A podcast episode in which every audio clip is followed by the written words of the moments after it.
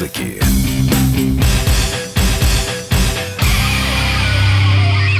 Вас приветствует Андрей Турецкий. Новый клип посвящения Москве ко дню города от рэперов Тимати и Гуфа бьет рекорды ненависти. Музыкальное видео, выпущенное 7 сентября, на настоящий момент собрало 3,5 миллиона просмотров, более миллиона дизлайков при 69 тысячах лайков. Таких цифр на российском YouTube еще не было. Особенно пользователи интернета раскритиковали следующие строки. Тот самый город, что не проводит гей-парады Плитка сыпется с небес, тебе нравится В пятом поколении коренной москвич Не хожу на митинги и не втираю дичь Пешком с Арбата и до площади Гагарина Там хлопну бургер за здоровье Собянина В комментариях к видео пользователи переделывают строчки песни, обвиняя исполнителей в продажности. Самые популярные комментарии под видео 45 и 31 тысяча лайков звучат так. Поставить дизлайк на это видео – это мой гражданский долг. И зашел сюда, чтобы поставить дизлайк этим продажным Музыканты в своих соцсетях ответили, что ни от кого денег за эту песню не получали, а просто хотели поздравить соотечественников с Днем города. Предыдущий рекорд по так называемой ненависти в интернете принадлежит рэперу Фейсу с его видео на песню «Я роняю Запад». Ролик собрал 674 тысячи дизлайков.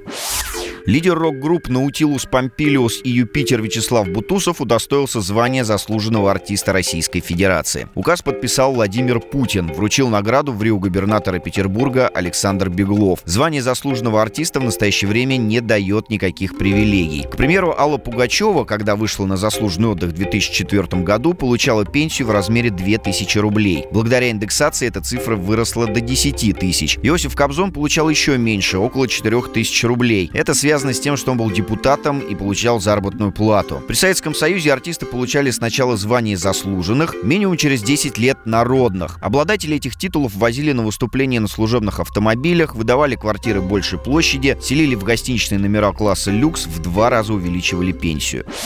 Рэпер Серега, известный своим хитом «Черный бумер», сделал официальное заявление о том, что хочет стать гражданином Украины.